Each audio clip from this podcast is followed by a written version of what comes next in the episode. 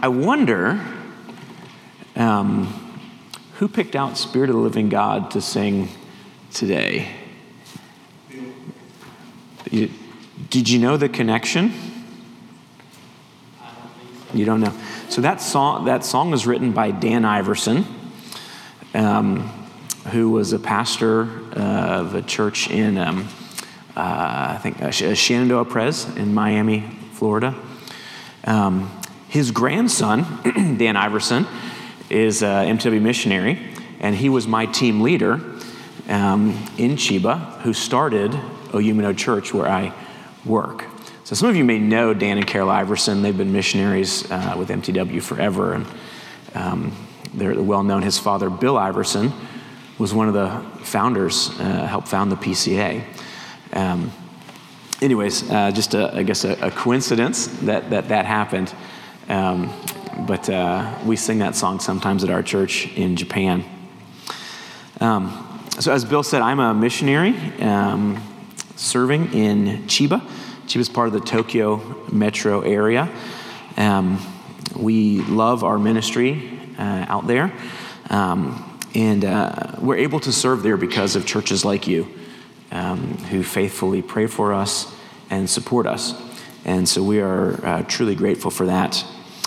Um, uh, my wife Karen and I uh, met in college. Um, we just celebrated our 25th anniversary uh, in January, um, which was uh, wonderful. We have five kids. Um, we have two left who are with us in Japan, or will be going back with us to Japan when we return in April. Um, we have three that'll stay here in the U.S.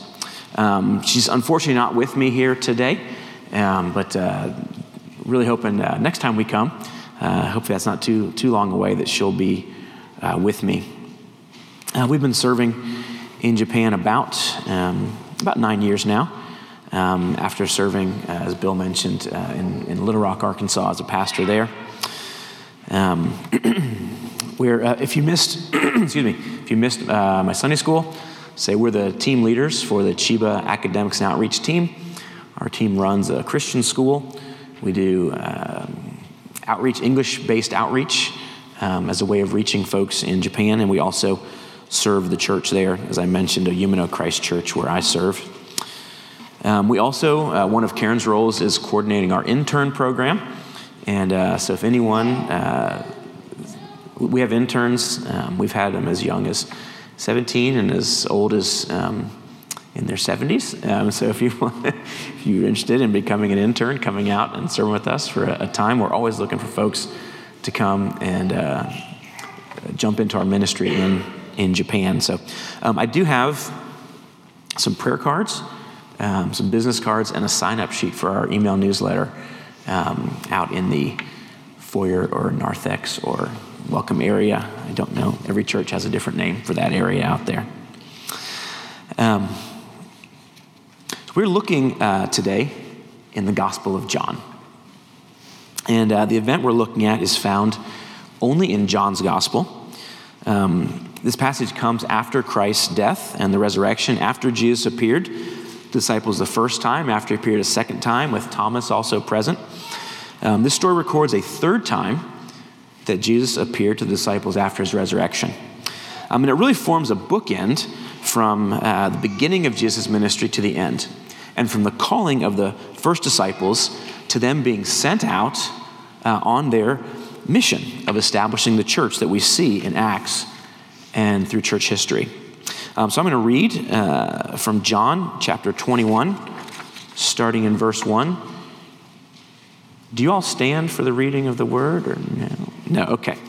Like I said, every church is different. So um, I will say, as I read this, um, I hope that everything I share with you today is, uh, is faithful to God's word. But this is God's word.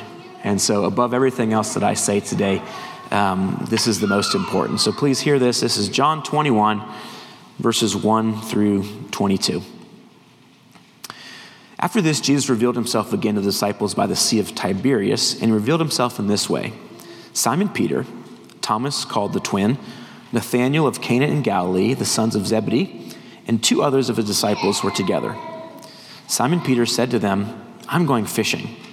They said to him, We'll go with you. They went out and got in the boat, but that night they caught nothing. Just as day was breaking, Jesus stood on the shore, yet the disciples did not know that it was Jesus. Jesus said to them, Children, do you have any fish? They answered him, No. He said to them, Cast the net on the right side of the boat, and you'll find some.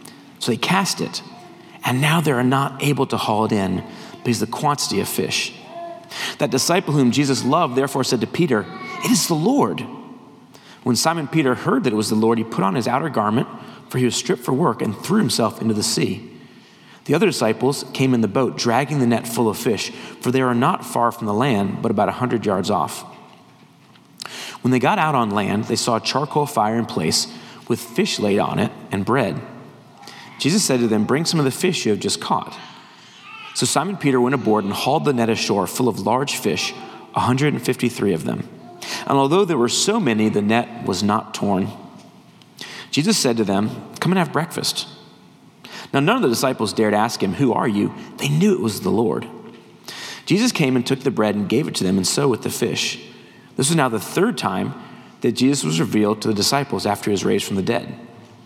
When they'd finished breakfast, Jesus said to Simon Peter, Simon, son of John, do you love me more than these? He said to him, Yes, Lord, you know that I love you. He said to him, Feed my lambs. He said to him a second time, Simon, son of John, do you love me? He said to him, Yes, Lord, you know that I love you. He said to him, Tend my sheep. He said to him the third time, Simon, son of John, do you love me? Peter was grieved, but he said to him the third time, Do you love me? And he said to him, Lord, you know everything. You know that I love you. Jesus said to him, Feed my sheep. Truly, truly, I say to you, when you are young, you should dress yourself and walk wherever you wanted. But when you're old, you will stretch out your hands, and another will dress you and carry you where you do not want to go. This he said to show by what kind of death he was to glorify God. And after saying this, he said to him, Follow me. Peter turned and saw the disciple whom Jesus loved following them, the one who also had leaned back against him during the supper and had said, Lord, who is it that's going to betray you? When Peter saw him, he said to Jesus, Lord, what about this man? Jesus said to him, If it is my will that he remain until I come, what is that to you? You follow me. Let's pray. Heavenly Father, thank you for your word. Thank you for this, uh, this recording and the Gospel of John of those events that, that morning uh, about 2,000 years ago. Father, I pray that you would speak to us through uh, looking at your word together. Lord, speak through the preaching of your word. Pray your Holy Spirit be present, ministering to all of us, helping us to understand your truth and applying the gospel in our hearts. We pray this in Jesus' name. Amen.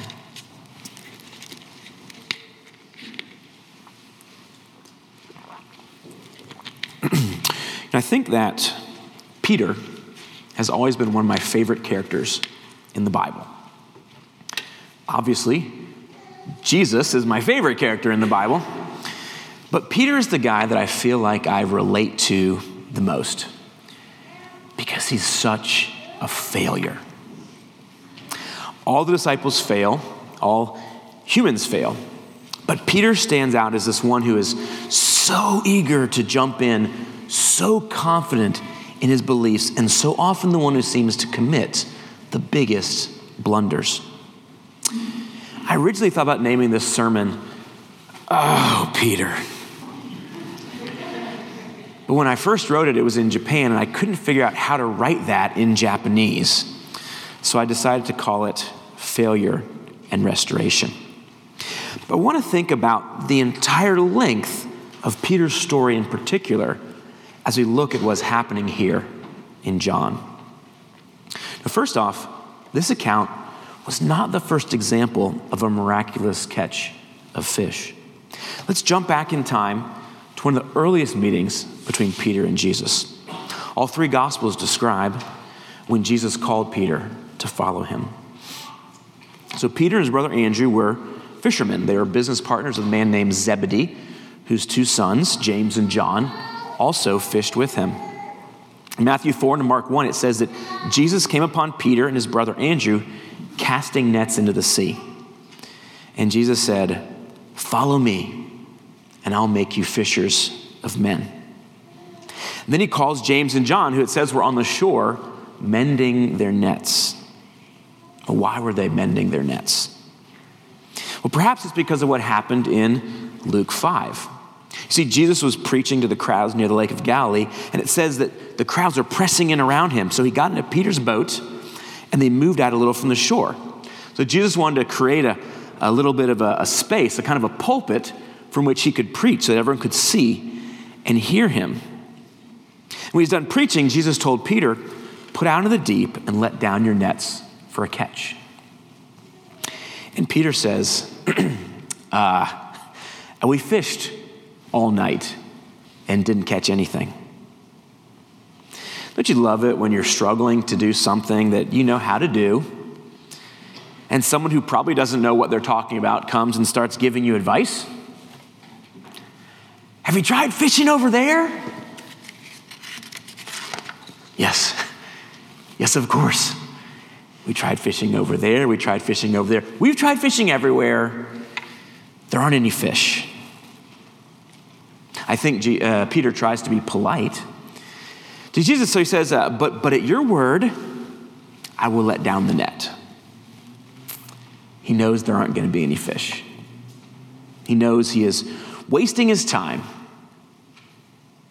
and suddenly there are so many fish in the net that it says it starts to break, which I think is the reason that James and John were mending that net. But how does Peter respond to this miracle? Does he say, Oh, thank you, Lord, what a blessing?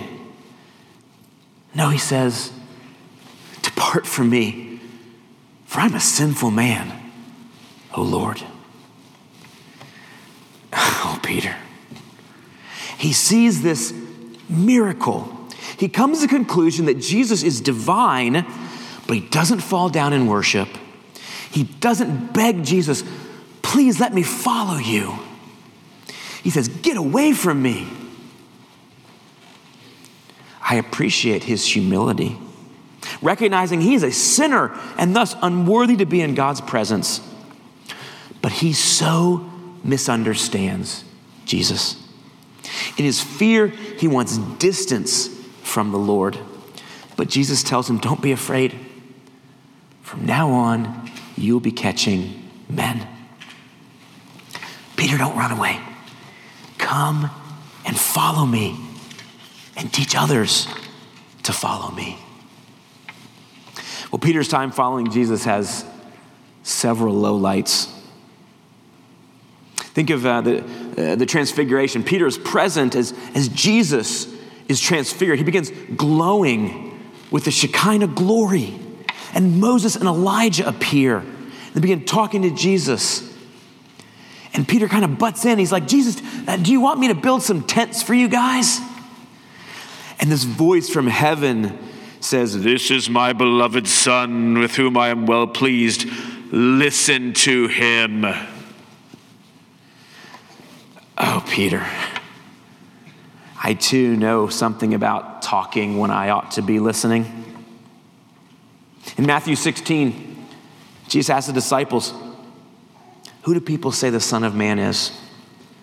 disciples answered, Some say John the Baptist, others say Elijah, others Jeremiah or one of the prophets. And he says, But who do you say that I am? And Peter makes this amazing confession. He says, You are the Christ, the Son of the living God. Yes. I mean, Peter gets it. What amazing faith and insight. Jesus says to him, Blessed are you, Peter, because God Himself has revealed this to you. But then just a couple verses later, Jesus says, Okay, now I'm going to go to Jerusalem. I'm going to suffer and die, and on the third day rise again. That's the accomplishment of redemption, right?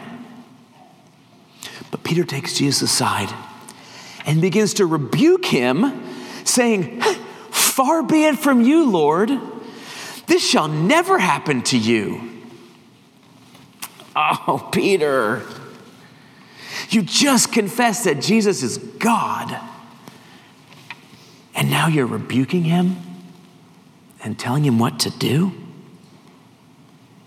There are so many examples of Peter's failures that I could mention. I don't have enough time in the sermon. Comparing himself with and competing against the other disciples, sleeping while Jesus prayed in the Garden of Gethsemane, cutting off a servant's ear with his sword, even later in life, showing prejudice against the Gentile believers in the church. But I think the worst was on the night when Jesus was betrayed.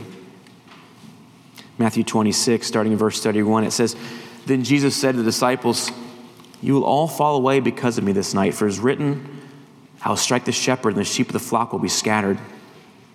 But after I'm raised up, I will go before you to Galilee. And Peter answered him, Though they all fall away because of you, I will never fall away.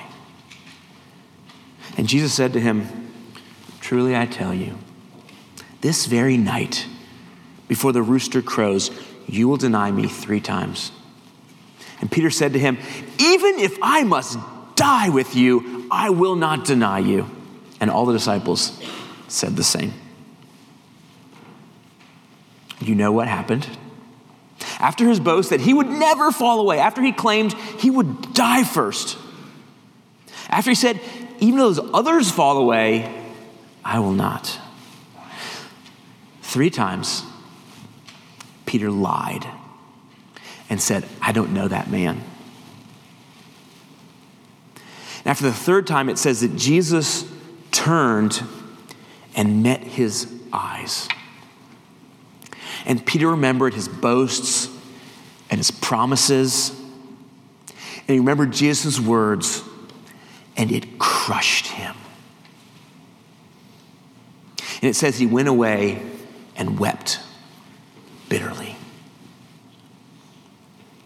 But Jesus hadn't given up on him. See, today's passage takes place after Jesus has already been raised from the dead. And now Peter and the other disciples are sitting around trying to figure out what to do. And Peter says, Well, who wants to go fishing? You know, Jesus is gone, their ministry is apparently over. What else do these guys know how to do? And so they're fishing, and once again, they spend an entire night and they catch no fish. And this voice from the shore says, Have you tried fishing over there? So they cast the net, and now they're not able to haul it in because of the quantity of fish. And something must have felt so familiar as they saw those fish miraculously overflowing the nets once again. And John says what they're all thinking it's the Lord. and Peter does what anyone would do he puts his clothes on and he jumps into the lake. Now, probably most of us would take some clothes off before diving into the water. Uh, but Peter had been fishing and he was wearing just a, probably just a loincloth. And so he wants to be presentable as he comes before Jesus. So he puts his clothes on and he jumps into the water. But isn't it interesting? Remember the last time with the miraculous catch of fish? And Peter says, Get away from me. And now he is jumping in the water to swim to Jesus. He longs to draw near to his Savior. And now there's this strange scene as they all eat breakfast together on the shore. it says they all knew it was Jesus, but none of them acknowledged it. Like they're just waiting to see what he would say. And then Jesus turns to Peter and says, Simon, son of John, do you love me more than these? More than these other disciples love me? Because you boasted, even if these guys fall away, I never will. And Peter says, Yes, Lord, you, you know that I love you. And Jesus asks him again. And then Jesus asks him again. Three times, for the three times that Peter denied him, for the three times he lied and said he didn't know Jesus. And it says, Peter was grieved because Jesus asked him a third time, Do you love me? And he said to him, Lord, you know everything. You know I love you. And after each time Jesus asked him, and Peter responds, he tells him, Feed my lambs, tend my sheep, feed my sheep. And then he says to him, Follow me. The same words Jesus said to him way back in the beginning on the shore of that same lake. Oh, Peter, what are you doing here fishing? I told you, you are going to be a fisher of men. I like Peter because I can relate to him. He was so often a failure. And I look at my life and I am so often a failure. I got a text from my daughter this morning. She said to me, Do you know the difference between me and you? She said, I've never been pulled over for speeding in a car. Last night on my way here from uh, the Memphis airport, uh, I got pulled over by one of Mississippi's finest. Uh, you know, I set my cruise control, speed limit 70. Set it at 78 because I figured, well, that's not too fast. And I got pulled over, and he said, I clock you doing 78. I guess the cruise control is really accurate. and uh, he very kindly, he, he, said, he said, what are you in Mississippi for? And, and I said, I'm a missionary and I'm going to visit a church. I'm speaking tomorrow. Maybe that got me mercy, I'm not sure, but uh, he let me off with a warning. But it wasn't the first time I've gotten pulled over for going a little too fast. You know, I'm confronted every day, no, every moment by my failures by the ways that I fall short. Every angry word that I speak to my wife or my kids, every judgmental feeling in my heart, every ruptured relationship that I don't know how to repair, every incomplete task that just weighs on me, every lustful thought, every selfish desire every fearful denial of my Savior. I can imagine him. Oh, Tom, what are you doing? And I know that every one of you also knows what it means to be a failure. I didn't call Bill and ask him. I just know every one of you it's a human being, it's a fallen, sinful person. Every one of you knows what it means to be a failure. So, what do we do with our failure? Does it make you want to run and hide from a holy God? Like Adam and Eve hiding in the garden? Like Peter, get away from me. I'm a sinful man, O Lord. Or does knowing your failure make you want to jump in a lake fully clothed because you won't let anything keep you away from Jesus? In, um, in Luke 22, when Jesus predicted Peter's betrayal, he says this Simon, Simon, behold, Satan demanded to have you that he might sift you like wheat, but I have prayed for you that your faith may not fail. And when you've turned again, strengthen your brothers. I am convinced that we live under the constant attack of Satan. He hates us, he hates the church. Above all, he hates God. And he wants us to fail. He wants to see us bitter and broken, fighting one another discouraged, weary, and hopeless. He wants us returning to our nets, gathering fish instead of gathering people for God's kingdom. But we need to remember that even when we sin and fail, Jesus prays for us that our faith may not fail. If our faith is in Jesus, He will restore us. Because we are not saved by our faithfulness. We are saved by putting our faith in the one who is faithful. And when we turn back to Him, we're able to strengthen those around us who also are weak and failing, just as Peter was restored. And the man who abandoned Jesus and swore he didn't know him is the same man who stands up just a, a few days, a few weeks later at Pentecost and inaugurates the church when he starts boldly proclaiming the risen Christ, calling on everyone present to repent and be baptized in the name of Jesus. The man who had so often failed and would continue to fail in the future becomes a bold evangelist and missionary. And it says when the Jewish leaders saw and heard him, they couldn't believe it.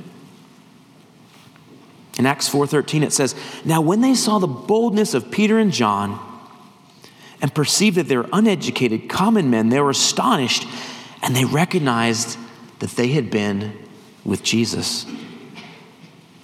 What a description. What a high compliment. I would love when people saw and heard me if they said, that guy has been with Jesus.